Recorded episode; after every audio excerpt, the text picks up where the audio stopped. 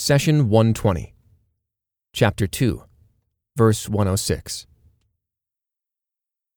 Any revelation we cause to be nullified or forgotten, we replace with something better or similar. Do you not know that God has power over everything?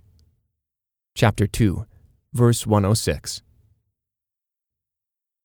Some of the people of the Scripture do not want any good for the believers because they recognize that what Muhammad was given is better than what they have. The message of Islam is superior to what had remained of Judaism and Moses' teachings. It is also superior to what had remained of Christianity and Jesus' teachings. This does not mean that we degrade or think less of what the previous prophets brought. In fact, we as Muslims firmly believe in all that came from our Lord. The previous messages, however, were best suited for their time. Every scripture before the Quran was intended for a specific people and time. Then, a new prophet would follow for another nation and another period of time. Take the example of what Prophet Jesus said to his people, the children of Israel. I have come to confirm the truth of the Torah which preceded me, and to make some things lawful to you which used to be forbidden. I have come to you with a sign from your Lord. Be mindful of God, obey me. Chapter three, Verse fifty. This reflects that Jesus was sent to cancel some of the rulings of the Torah and build on others. In fact, every time a messenger came, humanity moved from good toward a greater good. Prophet Muhammad, the seal of the prophets, was granted total good because Islam perfected all the fine aspects of previous messages and is intended for all mankind until the day of resurrection. He, peace be upon him, said, "My example with respect to the prophets before me is like that of a man who built a beautiful house and made it complete except for one brick. People were looking at how nice the house was, but were wondering about the missing brick. I am that brick, and I am the last of the prophets." Keep in mind that all heavenly messages shared the same core creed of monotheism and accountability for one's actions. God is one. To Him belongs absolute perfection. He is glorified in His essence and glorified in His actions. The heavenly messages differed, however, in the matters regulating daily life. As life progressed, new circumstances arose that were not an issue in the previous era. These matters required new heavenly legislation to address them. God says, "In matters of faith, He has laid down for you the same commandment that He gave Noah, which we have revealed to you, and which we enjoined on Abraham and Moses and Jesus. Uphold the faith, and do not divide into factions within it. What you call upon the idolaters to do is hard for them. God chooses whoever He pleases for Himself, and guides towards Himself those who turn to Him." Chapter forty-two, Verse thirteen. All heavenly messages are one in creed and the oneness of our Lord. When it comes to day-to-day teachings, we see that Prophet Muhammad brought rulings that were different from the previous prophets, as did Jesus, Moses, and many before them, peace be upon them all. Islam is the final and complete heavenly teaching, after which no other religion will come, and no changes will be made. God says in the third verse of chapter five, "Today I have perfected your religion for you, completed my blessing upon you, and chosen as your religion Islam."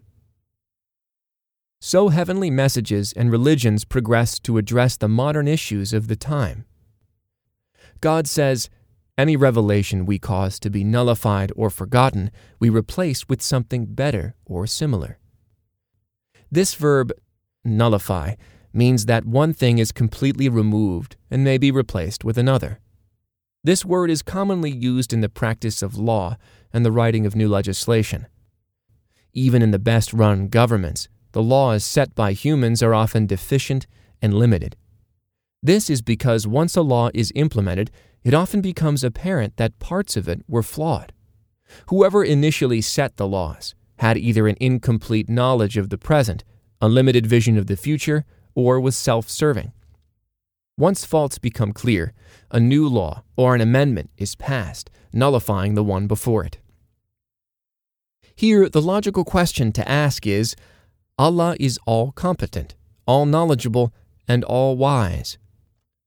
How come, then, that some rulings were nullified or replaced with new ones? Did something occur that was not considered before? Was there something outside of God's knowledge?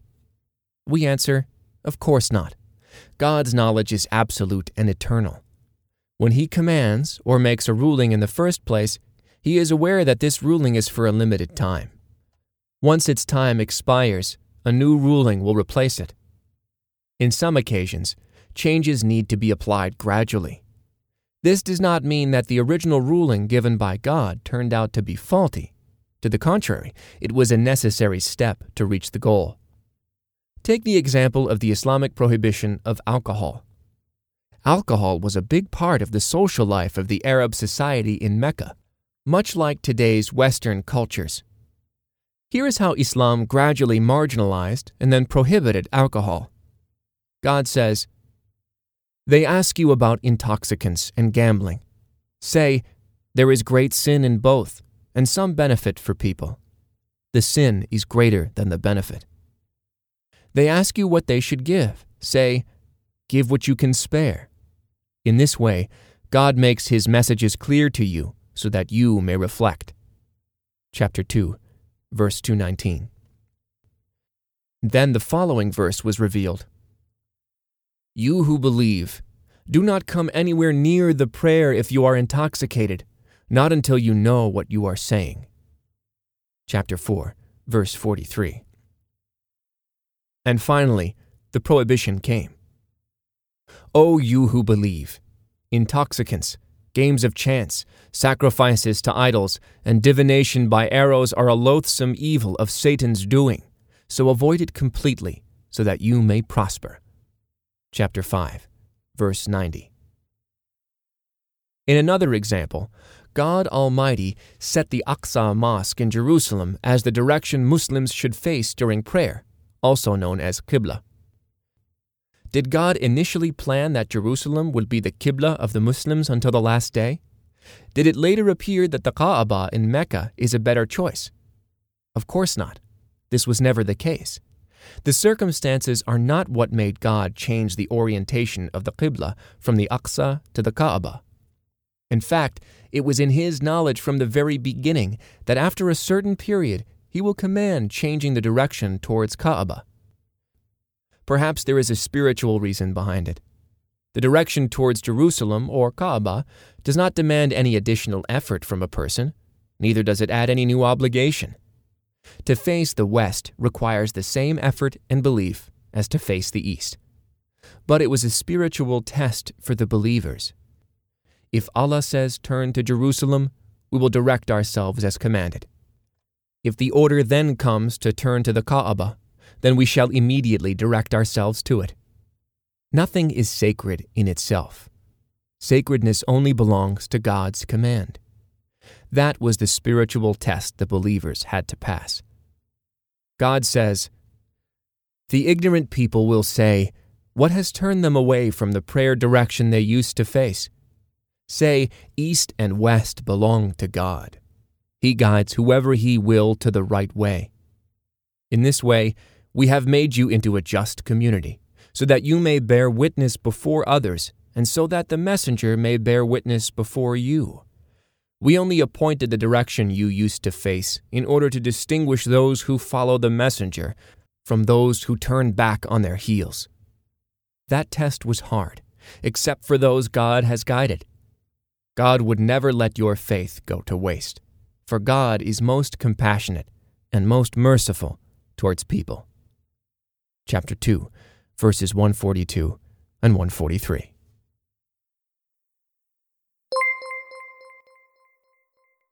The messenger said, "My Lord, my people treat this Quran as something to be ignored." Chapter twenty-five, verse thirty. Do not abandon God's book. Please take a moment to subscribe and to share with your family and friends.